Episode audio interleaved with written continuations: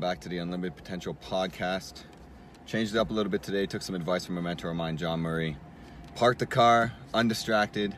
Uh, he was right. You know, when you're recording a video, driving, you know, you might be distracted, and I didn't want to put anybody else uh, at risk, so decided to keep the theme in the whip, but park it and uh, get my thoughts out in a constructive way.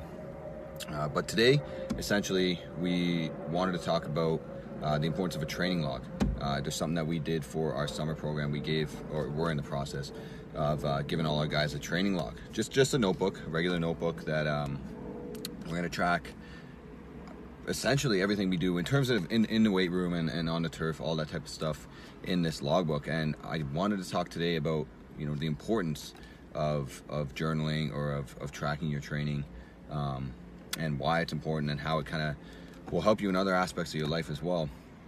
Um, but first and foremost, I mean, accountability is a huge, huge, huge thing to consider when it comes to journaling or, or tracking your training in a logbook.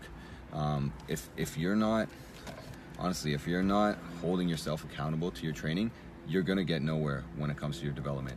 Um, you know, if you're not all in, if you're not bought into it, and you know you're just kind of going through the motions, uh, you can't blame us coaches if you don't see any development or any progress, right? That that's a you problem, not a me problem. Um, but you know we're going to do our best to try to motivate you and keep you and hold you accountable but that training logbook is just something you know a little bit more that, that gives you that extra push. Um, so that's that's that's reason number one. Uh, number two uh, measuring. You know you're always you have something that's measuring your progress measuring your development because um, you know if we in week one or sorry week two after we go through some testing uh, week two you know we're doing trap bar deadlifts and we're doing four by six. And in week five you know you or sorry week two you do four by six at 205 and then in week sorry five or six you hit 225 for four by six right? You can always go back and, and see your progress. And uh, that stuff's important. You're always seeing that you're, you're measuring it. So uh, the measurable aspect of a training log is important too uh, hitting PBs, personal best, you're, you're always tracking that stuff, and and that stuff's going to instill a little bit of confidence in you as well, right?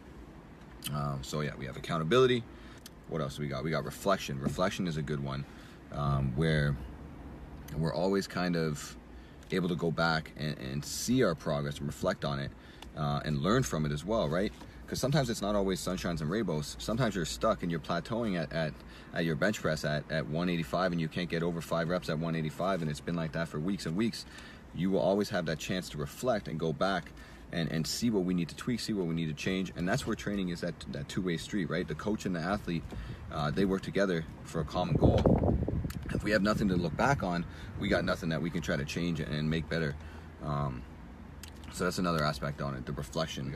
Um, and the last thing that I was reflecting on too, this this idea kind of stemmed from my my guy uh, Mike Robertson, who he always talks about readiness, readiness for training, um, readiness for life, anything in general, and preparation. How important it is to prepare um, for, for, for certain aspects of your life, especially for training, right?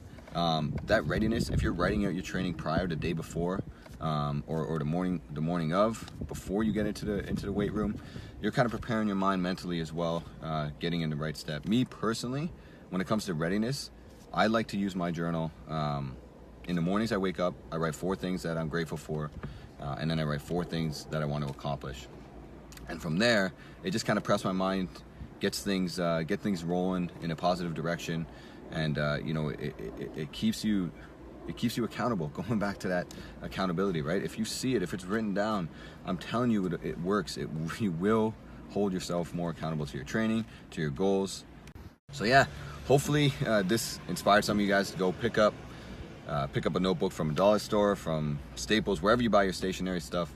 Start tracking your training for the summer. Maybe not just your training. Write some goals in it um, stuff that you want to accomplish, anything you want really. Use use the journal. Try to let it go flow state. Um, you don't have to write in it every single day. Um, it can be every time you train. It can be once a week. It can be once a month. I mean, anything is better than nothing. Try it out. Let me know how it goes. Looking forward to talking to you guys soon.